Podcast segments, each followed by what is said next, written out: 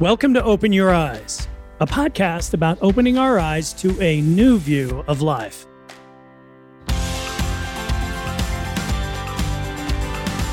I'm McKay Christensen, and I'm thrilled that you joined us today. Now, I'm sitting here today sharing this podcast, and I feel different. I am so grateful for this amazing world we live in for the blessings of opportunity that we have for good people and fresh starts and hopeful pursuits. And I'm grateful for you. You know, the other day, someone asked me if this podcast was a ministry, and I'd never thought of it that way, but I suppose it is an attempt to help us get a few ideas to live a little bit better. So call it whatever you want. I hope today's message helps you. Let's get started. Today, I'd like to talk about who you are following. Not long ago, a 26 year old man named Wu Yongning started doing stunts atop some of the highest buildings in China. He would ride his skateboard along the edge of 70 story buildings, hang over the edge of the tallest skyscrapers and do pull ups, extend a two inch board off the rooftop and walk out onto the board, suspended hundreds or thousands of feet in the air. He would hang off a pole vault pole over the edge of a building and he would climb down several stories from the top of these skyscrapers using the ledges as hand grips and traverse along the face of the building like Spider Man. He recorded over 300 different rooftop stunts. Now, he wasn't a trained stuntman, but an average person adding intrigue to his social media posts of each daring adventure. Why he did this, no one really knows, but he did have people paying him and he was gaining great popularity online. And after he completed a few dozen stunts and posted them on social media, he soon had hundreds of thousands of followers. Social media was full of comments on his bravery and stupidity. But it seems the more comments, the more following, the more attention he garnered, the more he doubled down on his risk taking, seeking to make his videos and stunts even more daring and he noticeably became more reckless, flaunting his hubris and often doing what those who commented on his post said he would never do. His last stunt was atop a 62 story building almost 1,000 feet in the air. The stunt that day was nothing dramatic. He had lowered himself over the edge of the building and was doing pull ups, just like he had done before. But after he had done a few pull ups, it seemed he was going to do one last pull up and bring himself back on top of the building. But this day, for whatever reason, after doing several pull ups, he lost his strength. And in the video that's available on YouTube, you can see him struggling to do the last pull up. He pulls himself up halfway and his arms start to shake. And he lowers himself and rests for a few seconds, hanging there by a very loose grip Using all the strength he can muster, he tries to pull himself up onto the ledge, even scraping the walls of the building with his tennis shoes, trying to get some grip to push himself to safety. But his arms are too tired. He obviously had muscle fatigue. And when you watch this video, there's an obvious panic. Well, what will he do now? Because if any of you that are listening to this podcast have done pull ups like I have, you know that once you enter into that fatigue stage, to muster the strength to do one more pull up is almost impossible. In watching, I found myself saying, oh, oh, no, what will he do? Well, he rests and tries several times, but soon it's obvious that his only option is to hang on until his fingers fatigue or to let go. And soon he lets go and falls to his death. The New York Times would later report that Wu was being paid $15,000 for the stunt, and he needed money to pay for his upcoming wedding. He also had so many followers that he felt extreme pressure to protect his following, each day checking to see how big his following was and seeking to measure his own success or even self worth by how much attention he garnered through his most recent stunt. And it's ironic that Wu was seeking to amass a following, but in the end, it was him following them, following his need to have their validation that cost him his life. You know, on the eastern edge of Utah lies one of the most fascinating landscapes in the United States. Moab, Utah is filled with red sandstone cliffs and hills, wondrous views, and incredible trails. And as a result, millions of people flock to Moab for some of the world's best mountain biking and climbing each year. The area is home to rock canyons and sandstone arches. One of these incredible arches is the Corona Arch. This arch, sometimes called the Little Rainbow Bridge, is in a canyon of the Colorado River and is part of Arches National Park. It is 140 feet tall, making it a spectacular view when you make the three mile hike to stand under this amazing rock bridge formed by millions of years of river flow. But it isn't the arch's stunning beauty that has made it the object of 27 million views on YouTube. Instead, it has become the destination for thrill seekers from all over the world. And their reason for coming to the arch? To tie a rope to the arch, to jump off and swing through the arch in a huge pendulum or rope swing. And for some reason, the first thrill seekers gathered a following. And since hundreds of people have come to repeat the feat and post their own video and experience the same thrill of not only swinging, but having hundreds of people comment on their video posted on YouTube. One of these thrill seekers who has swung through the arches of National Park says that first step, when you jump, it really takes your breath away. And if you see the videos of these stunts, you get it. It would take your breath away. And some thrill seekers tie the rope to their ankles, taking the massive rope swing upside down, rushing downwards towards the ground, only to swing up and away from the ground onto the other side of the arch, and then back towards the ground at incredible speeds. That is why the arch and the swing have such a huge following. A few years ago, a young 22 year old man and his five friends, following those people on YouTube, came to Corona Arch to make their own YouTube video of the experience swinging under the arch. However, for some reason or another, the group and the man miscalculated the length of the rope. This happened because they didn't account for the slack portion of the rope when they measured how long their rope swing should be. As he leapt from above the arch, instead of hitting the end of the rope and swinging under the arch, because the rope was too long, he leapt straight to the ground without the rope arresting his fall, and he tragically died. The group was simply following others online and wanted to repeat what they had seen others do. It isn't clear how the man and his friends miscalculated the length of the rope, but the miscalculation had a very unfortunate end. You know, these examples of following are not unique to others. We all follow in one form or another from time to time, and we seek to replicate the feeling, the thrill, the success, the apparent peace that others have obtained and whether it's on video or in life or in other ways, we all follow other people. Sometimes we too miscalculate what we see or what we hear and don't achieve the same outcome. At other times, the outcome can be amazing.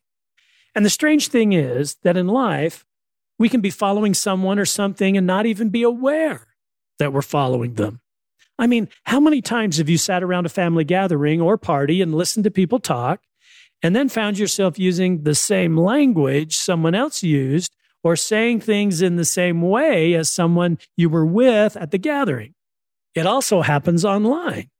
You read online about the need to eliminate aspartame from your diet, so you cut back on Diet Coke. You just follow. And the funny thing is, you don't even know who you're following. Somebody somewhere said that it wasn't good for you, so you follow. Your neighbor got a Tesla and you want a Tesla. You aren't sure why you're following him, but you start keeping your eyes out for Teslas. Here's the point we follow others all the time. And it seems in our day and age, we're following, perhaps blindly following, more than we ever have. And it's understandable. I mean, we're living in a world of information overload with so many options to follow. But here's the question Who are you following? In our day and age, we're now dealing with chatbots. A chatbot is a software application that aims to mimic human conversation.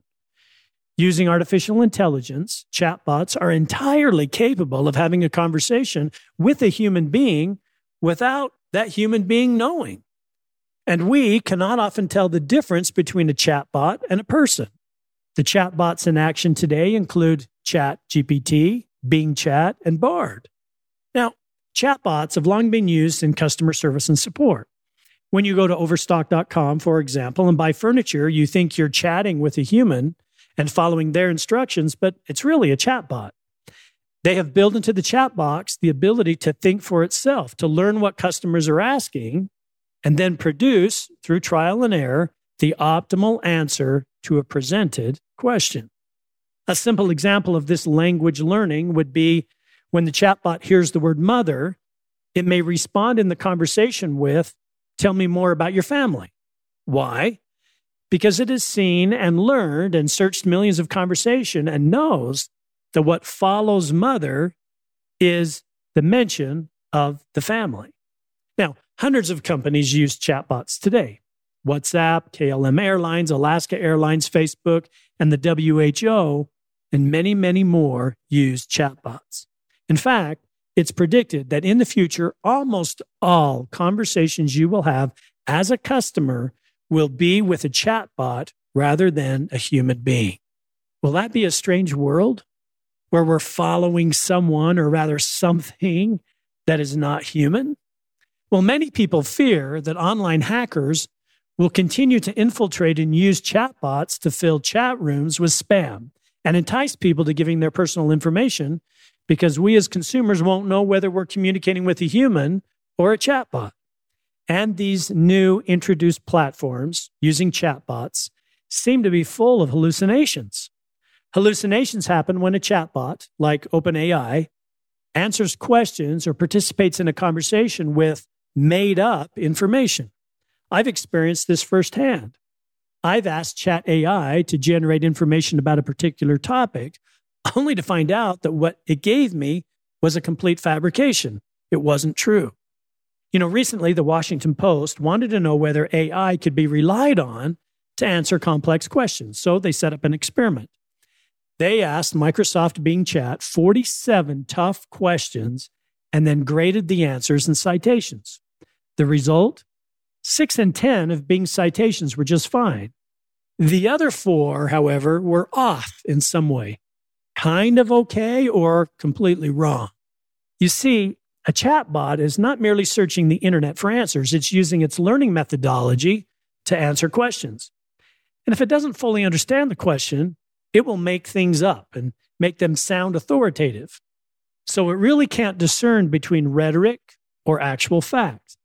So, given all of that, it seems in today's day and age, we must decide who we will follow. We must establish what will be our source of truth and probably decide when we'll use our own critical thinking and when we'll turn that over to someone else. Even Hollywood, which is surely not the center of the universe for truth, has gotten into the act.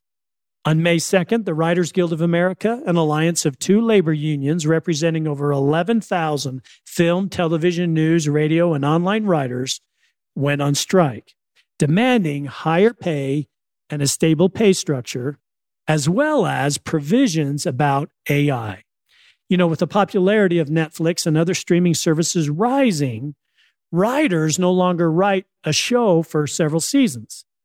You see, because now we're in a binging marketplace. So writers are having to scramble from job to job rather than having a reliable job year after year.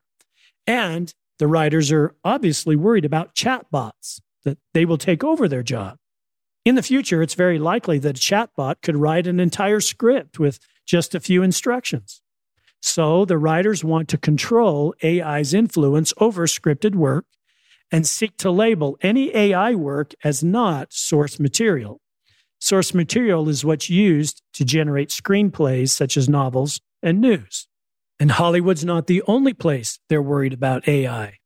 With the advances in online gaming and other industries, it is not far fetched that in the future, gamers and users could fall in love with an online chatbot driven character who acts very real and very much like a human being. And all of this leads us back to the question of who do you follow? Where do you find your inspiration? What is your source of learning and guidance? What will you be influenced by in the future? Because it is something we should decide and ensure we don't default to following just anybody or anything. I recently read a bit of Maria Shriver's story. She had been asked to give a graduation speech at her son's school. And at the same time, she was in the middle of trying to figure out which path she wanted to follow in life. She said after she got the invitation, she thought to herself, How can I give a speech telling these amazing young men and women which path to follow when I don't even know myself? She said, I stressed out trying to figure out what I would say. I ate licorice. I stressed out some more. I ate dots. I stressed out even more, and I wiped out a bag of Swedish fish. And then I wrote. I wrote in longhand on legal pads. I wrote in my room, in my office. I ripped it up. I threw it out. I rode on the life cycle on airplanes early in the morning and late at night, starting over and over again, driving myself nuts, trying to figure out exactly what these graduates expected to hear from me. Well, she figured it out because at the graduation ceremony, here's what she told them. And her advice is perfect for you and me as we answer the question about who we should follow. She told them that it seems nowadays many people want to be famous or be like the few influencers online who get all the attention. They seem like people to follow. And here's what she said Believe it or not, fame in and of itself can't make you happy. It can't make you feel worthy. It can't give you a life of meaning and joy. That, I've learned, is strictly an inside job. Now, what do I mean by an inside job? I mean that the only way you can come to feel worthy and really good about yourself, the only way you find a life of meaning and joy, is to find your own voice, find your own path, find your own heart, and live your own life, not an imitation of somebody else's. And I would say the same thing to you and me. The answer to the question of who should I follow partly lies in living your own life, not an imitation of somebody else's. How will you ever know who you really are until you follow your own heart? There is something amazing that happens when you abandon the trappings of what everyone else does or what you read or see around you, and you decide, really decide, that you will follow your own life, what you are meant to do. There is no amount of internet mumbo jumbo or AI written stories or mimicking the moves of others that will help you grow to your true self. And perhaps some of you listening to this podcast today are wondering what your path is. And here's the truth I think you know more of what your path is than you think. You've been inspired, you felt it. It seems hard, perhaps, out of your lane, perhaps, but it's there. And it's by following that path that will bring you to you.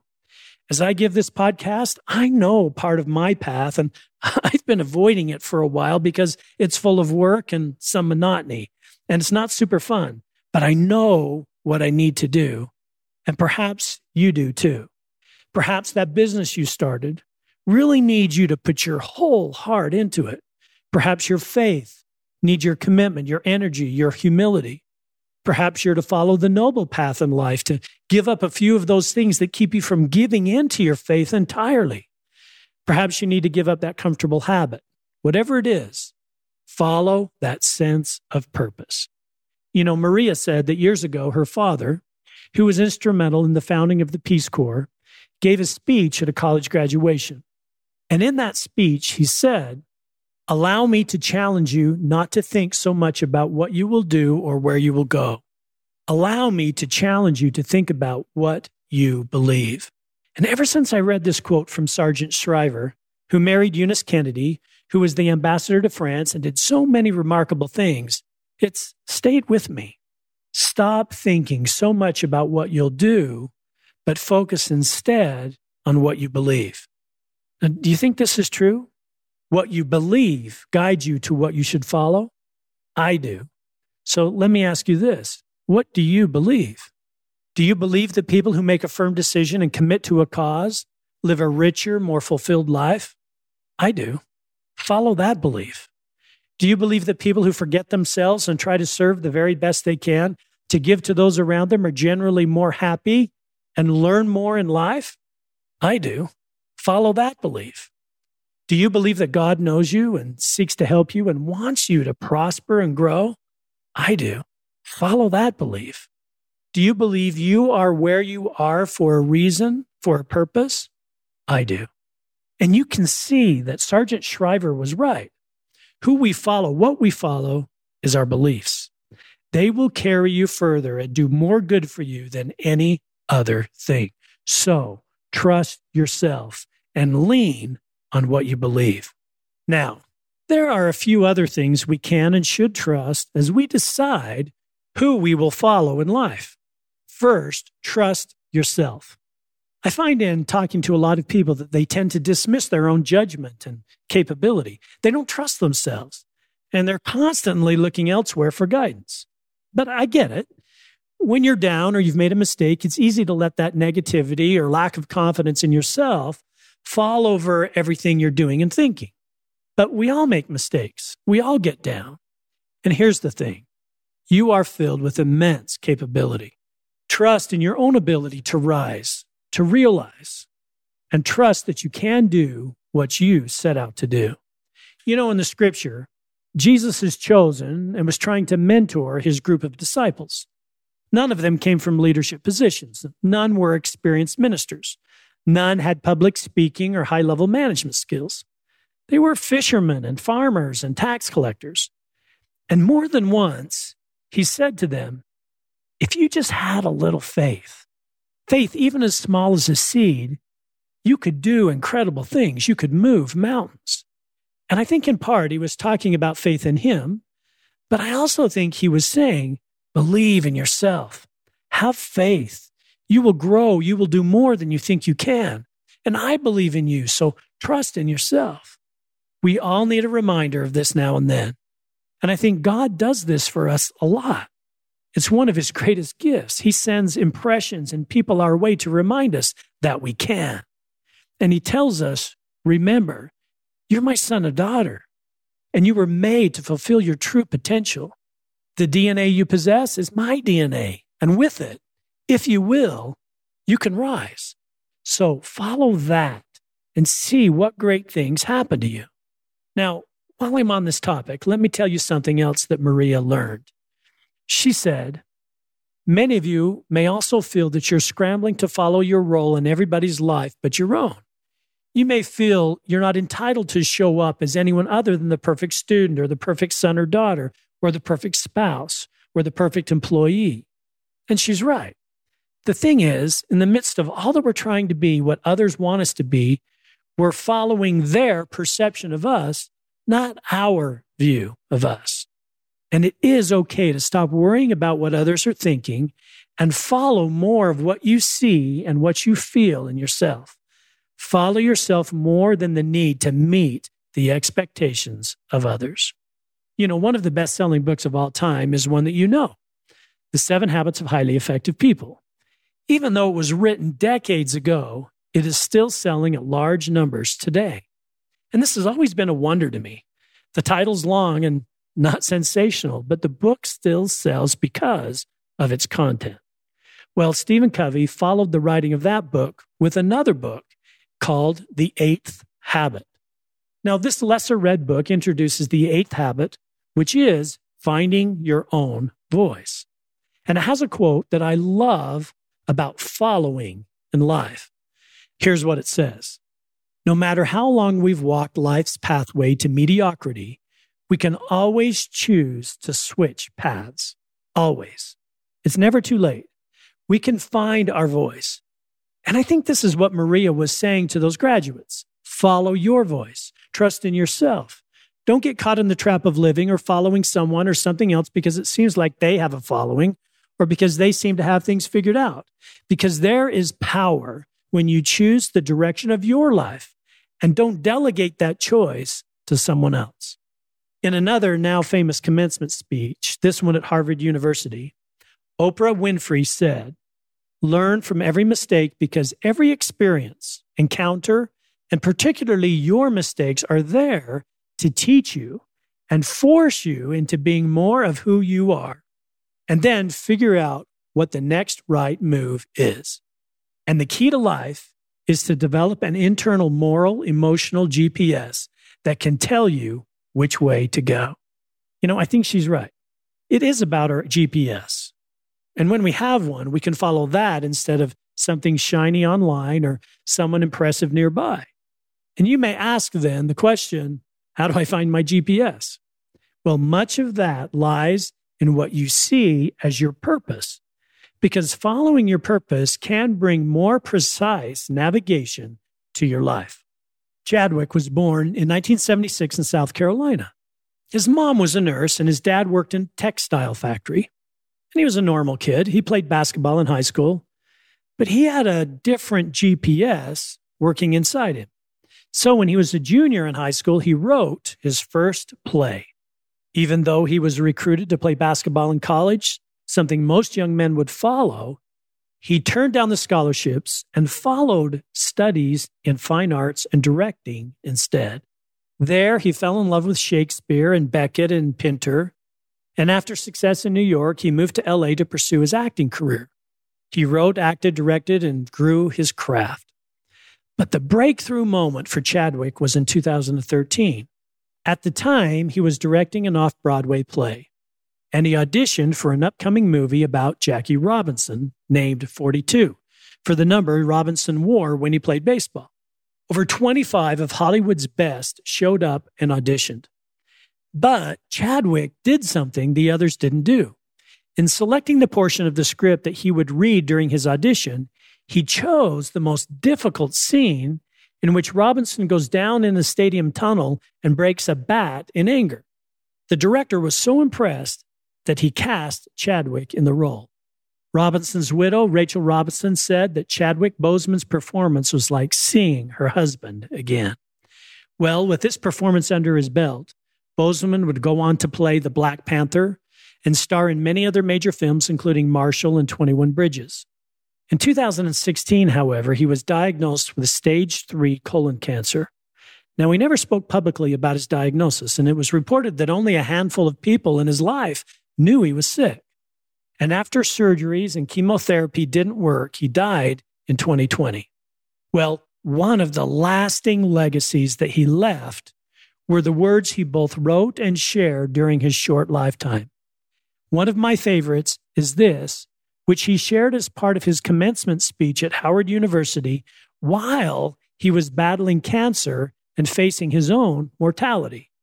Here's what he told the students This day, when you have reached the hilltop and you're deciding on next jobs, next steps, careers, further education, you should rather find purpose than a job or a career. Purpose crosses disciplines. Purpose is an essential element of you. It is the reason you are on the planet at this particular time in history. Your very existence is wrapped up in the things you are here to fulfill. So, whatever you choose for a career path, remember the struggles along the way are only meant to shape you for your purpose.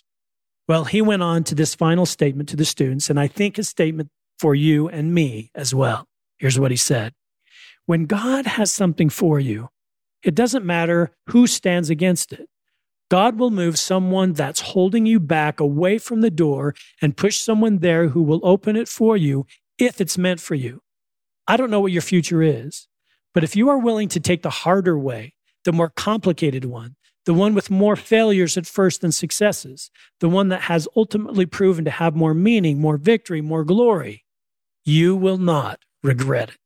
Now, just a thought or two about what else and who else we can follow and trust to be a GPS in our life. As we've talked, trust yourself. Trust your very best friend. Trust the person who's true to you when you're not there. Trust that person who loves you. And I believe that God uses other people to bring guidance to us when, for whatever reason, we can't seem to tap in to our own. As we've said, trust your belief, but also trust action. Too often we contemplate and imagine and contemplate and imagine. And in that imagining, there's often a lot of fiction, but action is trustworthy. You know, in 1605, William Camden wrote an essay, and in it he said, All the proof of the pudding is in the eating of it. From that, now today we have the saying, the proof is in the pudding, meaning when you eat the pudding, you gain the direct experience of it, meaning you have to try out the food to see if it's good or sweet. So trust action, follow action. It's the only way we know. And when you seek to follow other people, trust those who act. You know, in the scripture, we read about predictions of our day. And one of those predictions is that the world will be filled with vain imaginations. And it seems that our day is full of them opinions and talk, and more talk, and more talk online about what path people should follow. But very few of those people opinionating and talking and posting have taken any action themselves. So trust action. Trust it in your own life. Don't form opinions about what you can be or what your purpose is in life until you've taken action. Action will help you find your GPS. You know what his commencement speech, Tim Cook, said? There's a saying that if you do what you love, you'll never work a day in your life. At Apple, I learned that's a total crock. You'll work harder than you ever thought possible, but the tools will feel light in your hands. I believe this. I think it's true. Sometimes our GPS is not always speaking clearly to us, but when we act, when we try anyway, when we work, we know our purpose because the tool feels light in our hands. Well, thanks so much for joining us today. I hope you do have an amazing week. And if this podcast has been helpful, please help us by sharing it by sending the link to this podcast to a friend. It helps us get the word to more people. Most of all, please join us next week for another episode as we seek to open our eyes to who and what we can become.